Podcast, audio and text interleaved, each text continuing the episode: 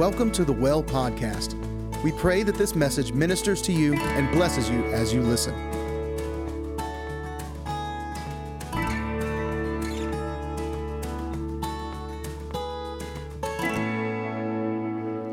All right. Well, who's ready for some word? All right. All right. Awesome. Well, the Lord is good. That's all we can say. I heard, uh, read one, one time that, that, you know, people like to embellish that. You know, if you read in your Bible, it says, you know, the Lord is good. And he looked at his creation, he said it was good. We like to use terms like very good or awesome or outstanding and all these things. And yet, if you think about the word good, in, in all of its form, it is perfection, right? And we, we try to put levels to it, but God is just good.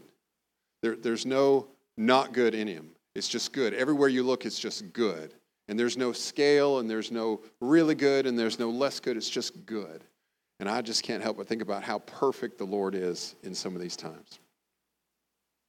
Anyhow, uh, this morning, um, I struggled a little bit with this message because I, I, guess let me let me throw out a disclaimer and then we'll pray and we'll get started on that. Um, what what I have today is is one of those areas that that has has been a bit of a challenging point as I think about it, and I think it'll challenge you as well. But what I don't want you to get out of this is any confusion. Okay. Um, and really, what we're going to be talking about is the whole redemptive process, salvation, sanctification, and what that looks like and what that means for you. Um, and the reason I want to put this disclaimer up front is because I want you to really think about your life and how you look at these things. Because there is a, there is a subtlety in this that, that you can fall into, and we'll talk about it later, that's a bit of a trap. Have you ever, ever, ever been in a, in a position where you think you're doing the right thing and it doesn't turn out well? That's the kind of trap that this could be. Okay? So, so with all that, let's pray. Heavenly Father, thank you, Lord, for your goodness, for the outpouring of your Spirit.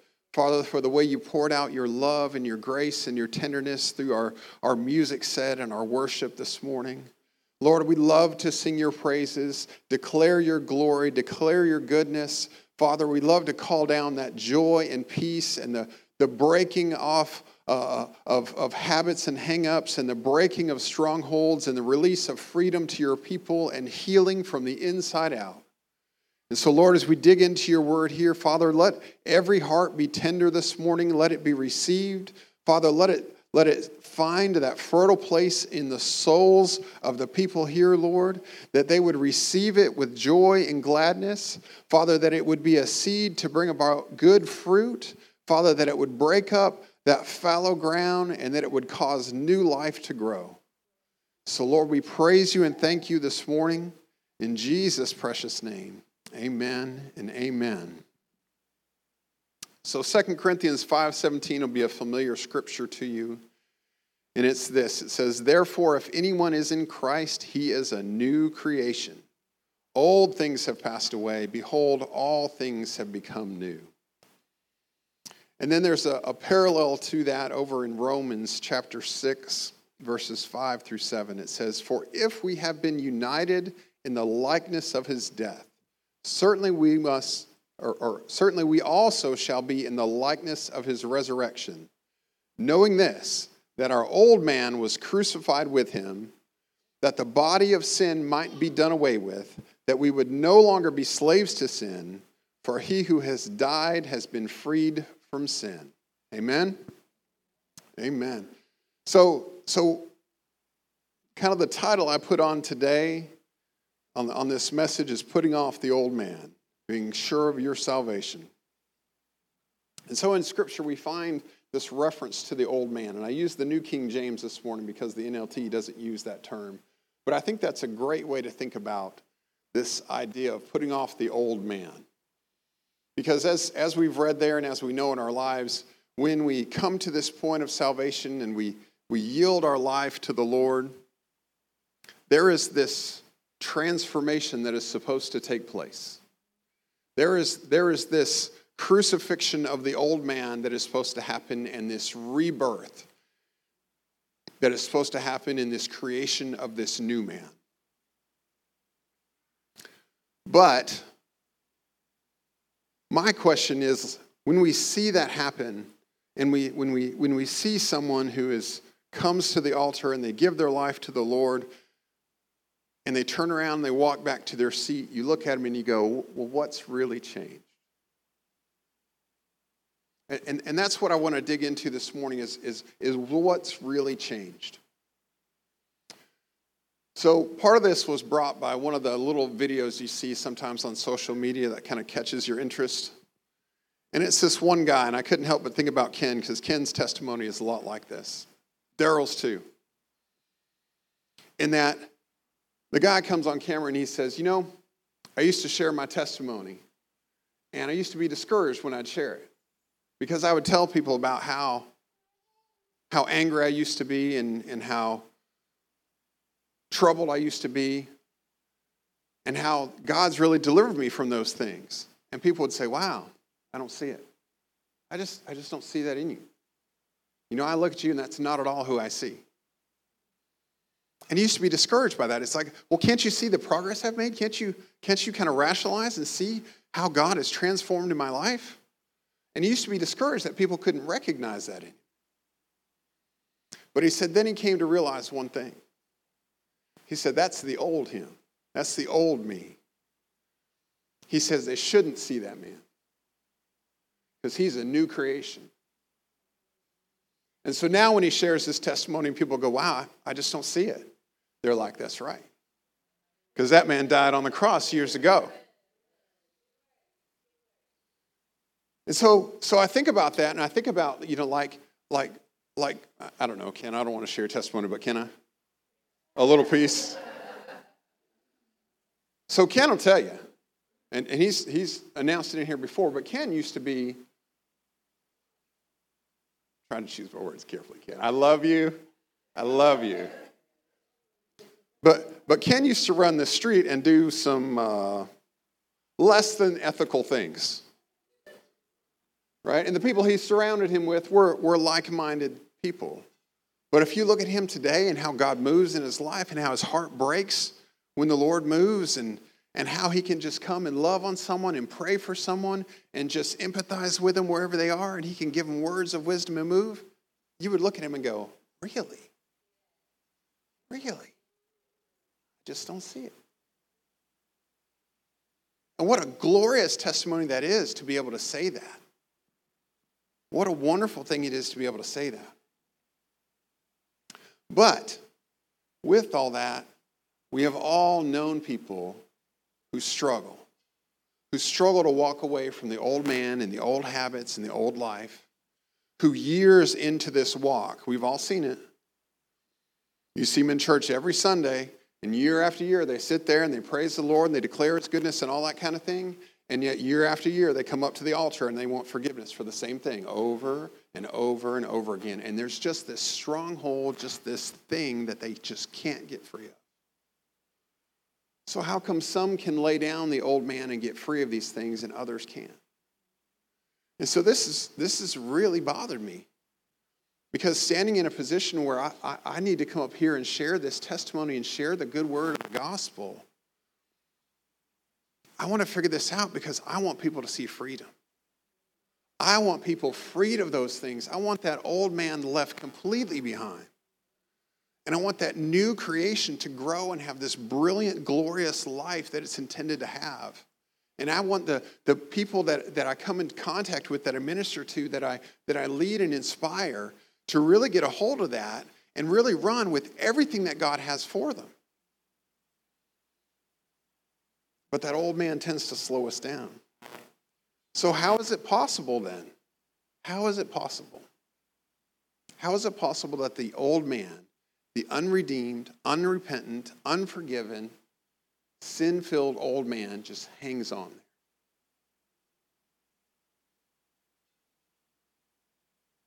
And what are we going to do about it? So, in my reading, I found something that was really interesting. And it kind of highlighted to me the importance of laying down the old man. And I never saw this before this week. And this is in Romans 5. And when you think about sin, we know that, that when sin was introduced, the word says it brought death. But in reading this, this passage in Romans 5, I got a, got a glimpse, and I want to share that with you, of just how poisonous sin is. And I'm a little disappointed that I may not see some faces in heaven when we get there. So, Romans chapter 5, verses 12 through 14. When Adam sinned, sin entered the world. We all know this. Adam's sin brought death. We know that. So, death spread to everyone. For everyone sinned. Yes, people sinned even before the law was given. But it was not counted as sin because there was not yet any law to break. Well, that sounds positive, doesn't it? Still, everyone died. Lord, what gives? What gives? Okay, they sinned, but you said it was before the law. What gives? And what I realize is that sin and holiness don't cohabitate, they don't live together. There will be no sin in heaven. And so, even before the law, the poison of sin affected everyone all the way up from the time of Adam to the time of Moses. And they all died.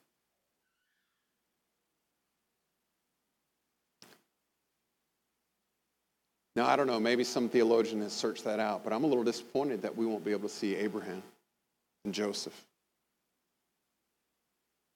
I'm a little disappointed that Adam won't be there, Eve won't be there. We won't be able to see kind of that perfect union of man and woman.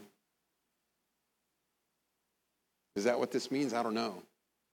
But it sure highlights to me just how poisonous sin can be.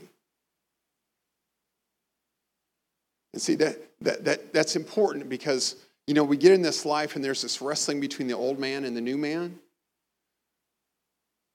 And I've done it. I'm sure everyone in the room has probably had these times where you're, you're tempted to get into sin, right? And you're like, oh, should I, should I not? You know, I want to, but I shouldn't, right? And we wrestle with these things.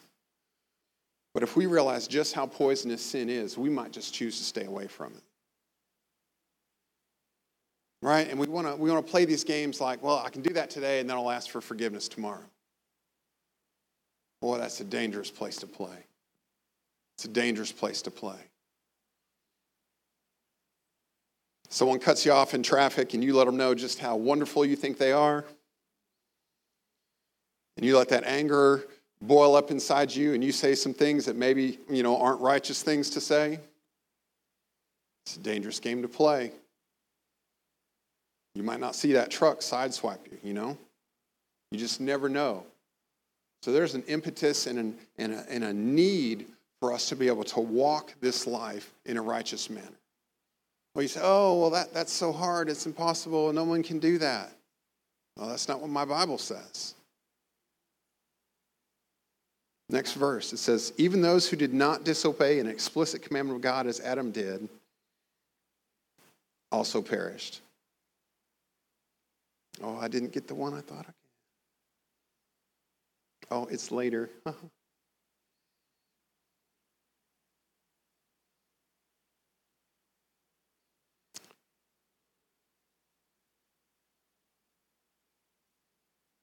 Sorry, guys, I, I, jumped ahead in my notes.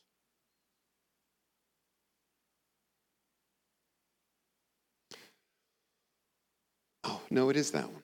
It is that one. Sorry. Sorry, get my thoughts straight, get my thoughts straight. So, so let me take a step back here because I, I, need to, I need to finish this thought. So it says, still everyone died from the time of Adam to the time of Moses. What happened in the time of Moses? The law was given. The law stopped the death. So, so what you might have heard, right, all your life, right? The law showed people how much they needed grace. Absolutely true. The law convicted people. Okay, I give you that one too. The law also allowed people to be redeemed. Because if the death stopped at the time of Moses, what changed? The law came in. And suddenly people had, had boundaries that they could keep. And as long as they stayed in those boundaries, and was it easy? Maybe not. Maybe not. But at least this scripture right here says when that law came, suddenly the death began to stop. Not everyone died.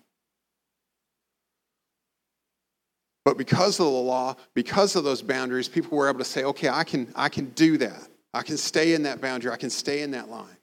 Was it challenging? No. Or was it challenging? Yes, probably was. Did they have to go frequently, right? And bring their sacrifice to the altar and seek forgiveness and repentance at the altar? Yeah, they, they did, absolutely. But did that give them a path to redemption? Yes, absolutely.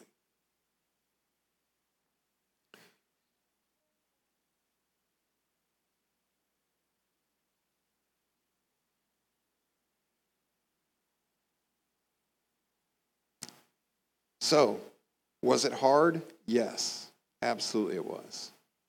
Well, why was it so hard? One, they didn't have the Holy Spirit living in them. They had to keep all, they had to be experts in the law, every one of them, to know when they were going to cross that line. Right? And, and if you guys are familiar, right? There's the Ten Commandments, and then I think there's 613 Jewish laws. How many of y'all have heard that before?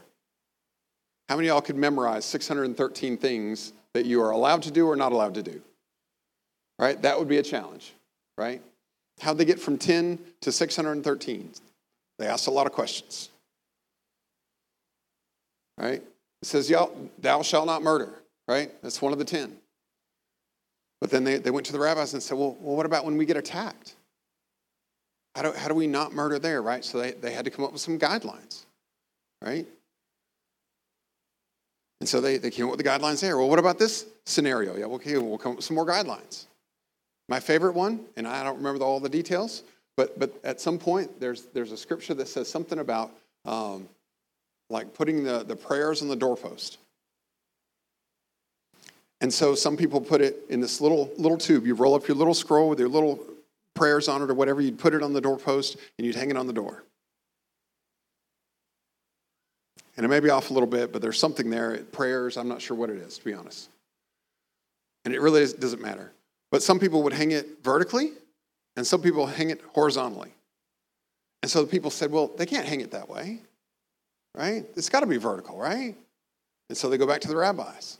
And the rabbis looked at it and go, well, some people hang it vertically, some people hang it horizontally. Officially, 45 degrees. True story.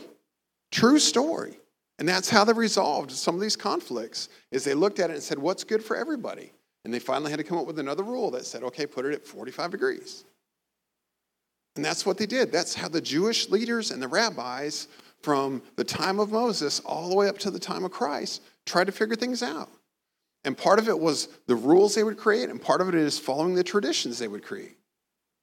But that's how they lived. That created the boundaries that allowed them to live righteous before the Lord. But that's hard because holiness is a high standard. Holiness is a high standard.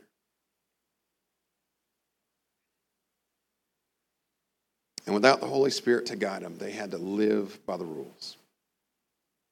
Well, nowadays, times have changed. The world's changed, but the standard for holiness has not changed.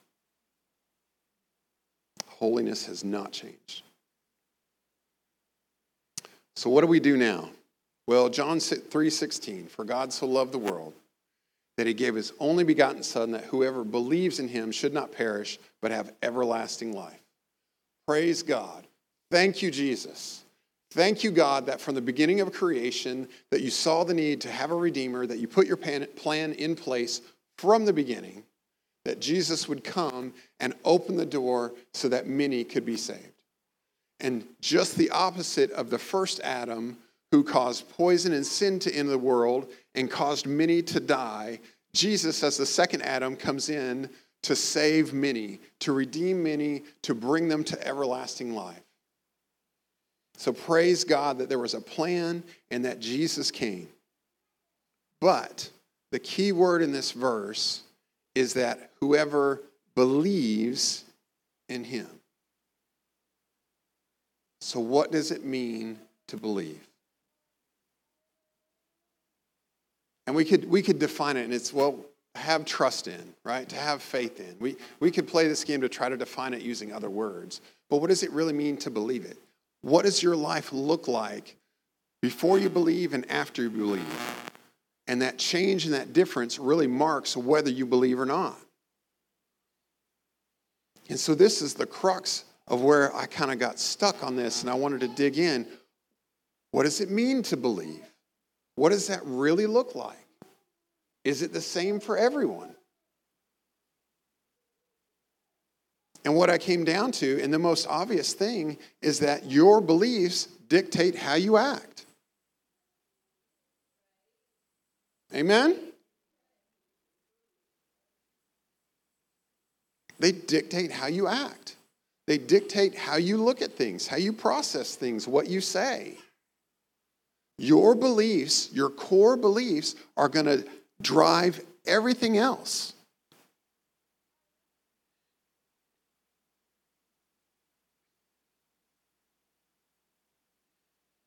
So, at the fundamental level, your beliefs dictate your actions, and your actions will be consistent in all situations, whether anyone is looking or not.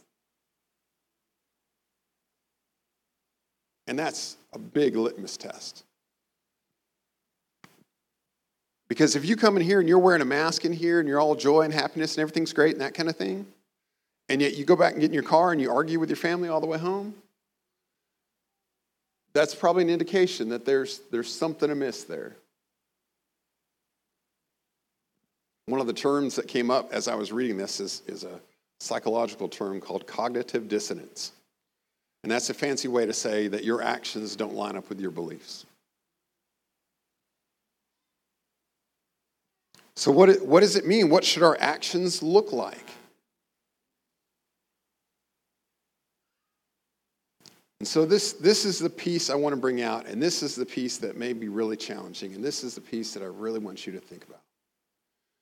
Because at some level, there's a difference between having a believing faith and believing in faith. Okay? And what's the difference? Believing in faith says faith is a good idea. I should follow that.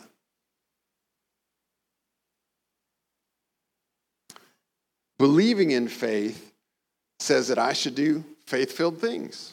I should be a good person. I should attend church. I should give to the needy. Right? It's a good idea.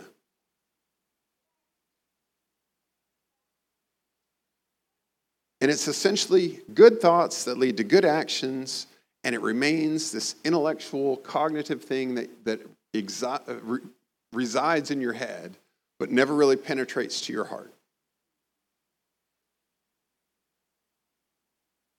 And essentially, believing in faith and holding that as a good idea and trying to walk that out essentially just modifies your behavior. But those behaviors, those thoughts, those things can be contrary to what you feel in your gut. I don't want to go today. I don't want to go face that guy. I can't stand that guy, whatever. But I know I'm supposed to, so I'm going to go. I don't want to go downtown and volunteer at the soup kitchen. Those people come in, be sleeping on the streets. They stink. I just can't stand it. But I'm supposed to.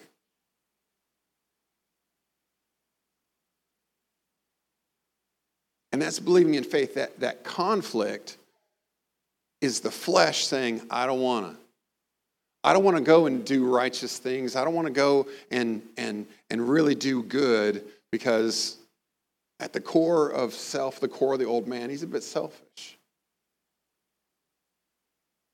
But you up here can override that with good thinking. And I'm not saying good thinking is bad. We need some of that. But the contrast here is that a, a believing faith begins with a repentant heart. It begins with humility before the Lord. It begins at that point where you finally come to believe in the Lord and you realize that even on your best day, you are filthy before the Lord. Even with your best effort, you fall short. And you can do nothing about it. And it's only through the mercy and the grace of Jesus that he picks us up, wraps his robe of righteousness around us, and says, Don't worry, I already paid your bill. You can't do that with pride in your life. You can't do that with this self righteous attitude. You've got to be broken before the Lord. And honestly, we, we, I say we as in the church at large, and I've seen it in my life, I'm sure you have too, where we want to simplify this whole salvation thing down to just making a choice. And that we can choose to let God in like we can choose to keep him out. And that's simply not how it works. It is not something that we can think about and just have happen. Because that salvation goes no further than, than the little melon in our head. Never penetrates our heart, never births that new being. My favorite writer says it this way. Anybody know who that is? Thank you. Y'all paying attention. I love y'all. So good. He says it this way. He says, What is overlooked by most teachers is that it also, speaking of, of salvation, includes an actual change in the life of the individual. And by this, we mean more than a surface change. We mean a transformation as deep as the roots of his human life. And if it doesn't go that deep, it does not go deep enough. At our very core, at salvation, it ought to radiate through our entire being. Now, is, is, that, is that a wonderful thing? Absolutely. That is the new birth. That is the new birth. Just like our DNA ought to just be different when we get up off of our face before the Lord. When we finally come to that believing faith and salvation and realize that, that it's only because of the grace of God that He, he offers us salvation, when we get up from that, we ought, we ought to be a new person. And the reason we ought to be a new person is because that Holy Spirit deposit has been made in us. Ellen, I got to share this. This is kind of an aside. I was at a funeral on Monday, and funerals can be tough because losing people is tough. But when they're Christian and they have a saving faith and you know where they're going, it's a lot easier. It's a lot easier to know that, that they're in heaven and whatever aches and pains and challenges they had in this life have all passed away. And that when they open their eyes in heaven, the first thing they see is the face of Jesus. That's pretty awesome. But have you ever thought about stepping into eternity? Where does that start? Does it start when you die and pass from this world? No. It starts at salvation. We walk on the earth with our immortal soul within us. And we do that for a number of very short number of years. When you think about eternity and the amount of days that we have on this earth, it really is a short time. And what a wonderful thing it would be if we could like fully just tune in to that Holy Spirit, that new man within us, and leave the old man truly on the cross and leave him behind. And walk in that fullness of the new birth and the new creation. But if you have that believing faith, if you've been saved by the Lord, and that is how you walk, congratulations, you're already in your eternity. You have already made it. Now all you want to do is shed this earthly tent and rise into the streets of heaven. What a beautiful picture that is. What a beautiful thing that is. But the salvation really ought to go to the core of our being. Now, this is an interesting piece that I read, also from my favorite author. But he says, Your old life in salvation, both the good and the bad pass away. Right? We want to think about leaving the old bad parts behind. We don't think about the good parts, right? Now, now my salvation, I was generally a good kid, not perfect, still working on me. But if you had met anyone and, and, and like they'd talk to my parents about, oh, well, Wade's a good kid, right? He's courteous, he's nice. My dad was a gentleman to my uh, mother. He would always open the door for her and those kind of things. And so I learned that. And I probably do it a little more imperfectly than he did.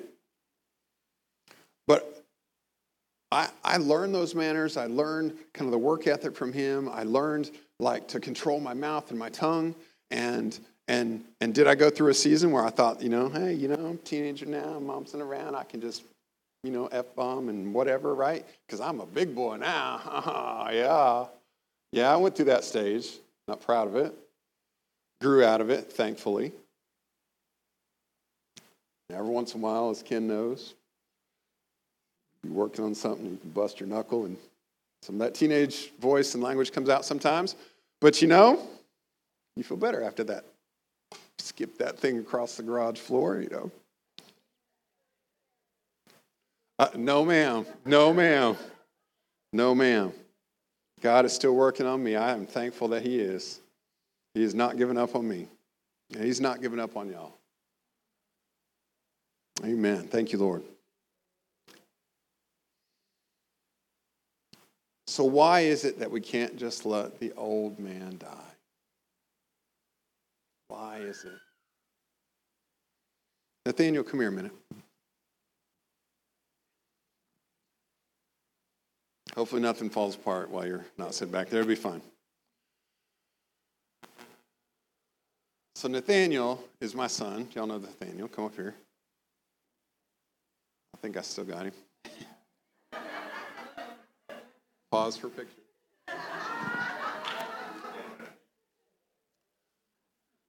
But I just want to illustrate a little bit about Nathaniel's going to be my new man. How you feel about that? Feel okay about it? Okay. No pressure, right? Yeah, yeah. All right. So he's going to be my new man because I, I, was thinking about this and I, and I thought, what does that look like? What does that look like to wrestle with the old man?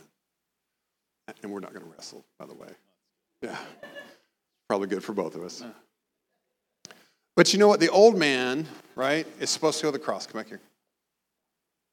Old man is supposed to go to the cross and get crucified with Christ. And the new man is supposed to be born. But you know what? We lived in the same tent on this world. And so, so what tends to happen is that the new man gets out here on his first day on the job, and he's like, okay, now what do we do? all right, this is all new, right? And, and, so, and so I think what we tend to do is, is grab the old man and pull him off the cross, right? And now, now, right, somehow it's, it's, it's more familiar. And so here's, listen, here's where we slip up is that we now let the new man or the old man come out in front. And I was going to bring a blindfold and some tape, just, right? And, and what we tend to do is, is we'll take the new man, right, for a ride until we, until we run into an obstacle, and then we're, then we're like, what do we do?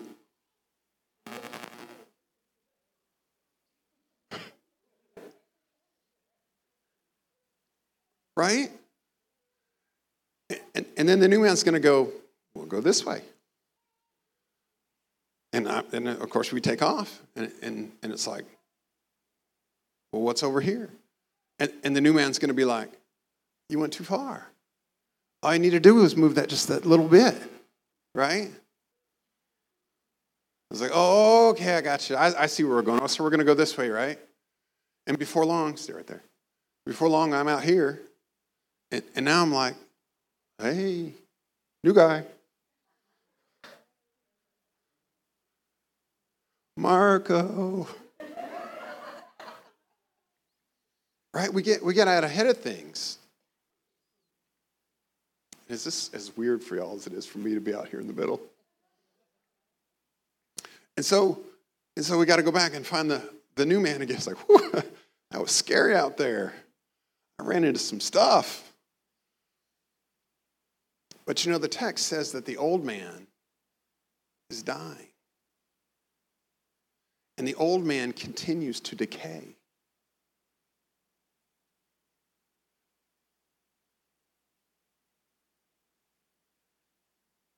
And he decays at the sacrifice of the new man because the more I get out here, the less and less life I have in me, the less and less desire I've got to go back to even pick up the new man. When what I ought to be doing is one, leave this guy behind, right? And then the new man can go and go where the Lord leads him. But it's so hard because what we want to do, come back here, Nate. What we want to do is we start walking that way. Just grab a jacket. And we start walking that way. And it's like, okay, I'll go with you. I'll go with you. Right? And we drag the old man along. He's nothing but a dead weight. I mean, truthfully, in the kingdom of God, he's nothing but dead weight. Thank you, Nate. So we've got to learn to divorce the old man. Ephesians chapter 4. Give Nate a moment to get back. Ephesians chapter 4, verses 21 through 24. If indeed you have heard him, and this is a message to the church at Ephesus, if indeed you had heard him, him being Jesus, and have been taught by him, as the truth is in Jesus, that you put off concerning your former conduct the old man which grows corrupt according to the deceitful lust. He grows corrupt. It means he continues to grow corrupt. Put that off. Put that off. And be renewed in the spirit of your mind that you put on the new man, which was created according to God in true righteousness and holiness. So, the key things in this is there's two actions in here. One, you put off. This is a message to the church. And you're as much the church today as they were back then. And so the message to you today is put off the old man. And when you do that and begin to feel naked, put on the new man.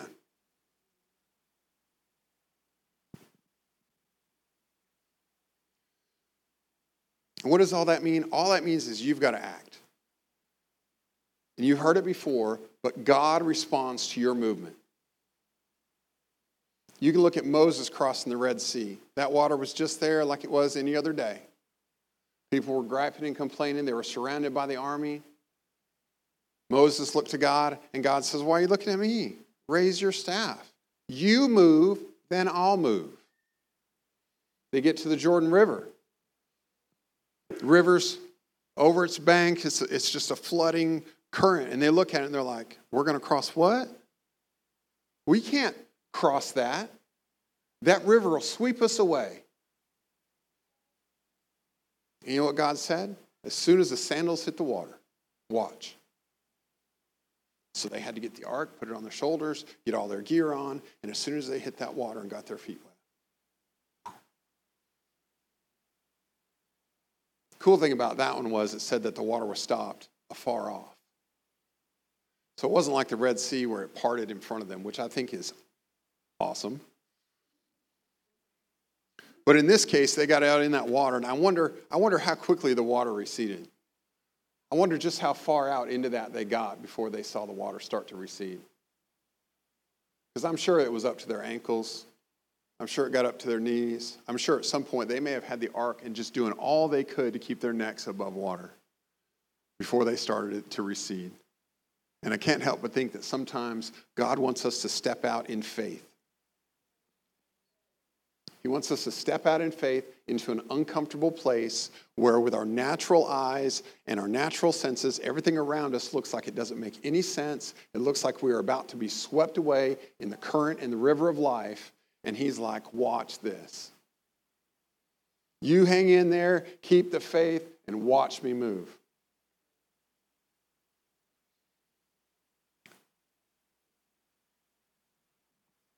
So there's action that we have to take. We have to put off the old man and put on the new man. created according to God in true righteousness and holiness. We've got to learn to trust the new man. We've got to learn to listen to that voice. We've got to learn that as we push into that new man and push the old man out and we get rid of all those old tendencies and we allow those new tendencies to come in, we've got to trust that when he says move, go get your feet wet, we got to go move and get our feet wet. Stand with me.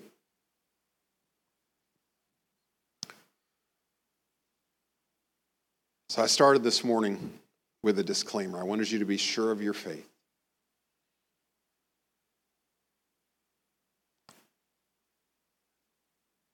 And I really do want you to chew on this because it is, it is easy to believe in faith and do the right thing because you believe you're doing the right thing. It is an entirely different thing to let the Holy Spirit come in your life Listen to that inner voice. Listen to the Lord as He speaks through the Holy Spirit and allow that to direct your life. And that is something that, that you really need to think about, ponder about, pray about, and really seek what that is in your life and where you stand. And I want to charge you with that today, not because I want you to doubt your faith, but I want you to be sure in your faith. I want you to be 100% committed to your faith in Christ. I want you to be in this process of taking that old man, leaving him on the cross, getting rid of those old tendencies, and putting on the new man. Get rid of that dead weight. God has an amazing plan for your life. He has prepared good works for you to do ahead of time, expecting you to come on the scene, be available, and ready to run for it. You don't want to miss it. You don't want to miss it. Using my analogy of the Jordan, you, you want to have that story later in your life that you were up to your neck and God showed up in a marvelous way. You want to have that testimony. You don't want to have the testimony of the guy on the, on the side that was like, well, well, we got our sandals wet. It didn't even touch my toes. We just got our sandals wet. It's as much as we were willing to go. Later in your life, you'll regret not going all the way in. And as you walk out of here today, how can you continue to put off the old man? What are those things in your life that you need to put off? What are the, what's the dead weight that you've been carrying that's been holding you back, that's been slowing you down? Put that off. Allow the new man to fill that space. Allow him to bring that new life, that new energy, that new purpose in your life. And run this race for God with all you've got. We want to thank you for listening in today. At The Well, we believe in cultivating a culture for more of God. Wherever you are in your relationship and walk with God, we believe that there is always more for those who diligently seek after Him. If you would like to find out more, please check out our website at thewellmichigan.com and connect with us on social media.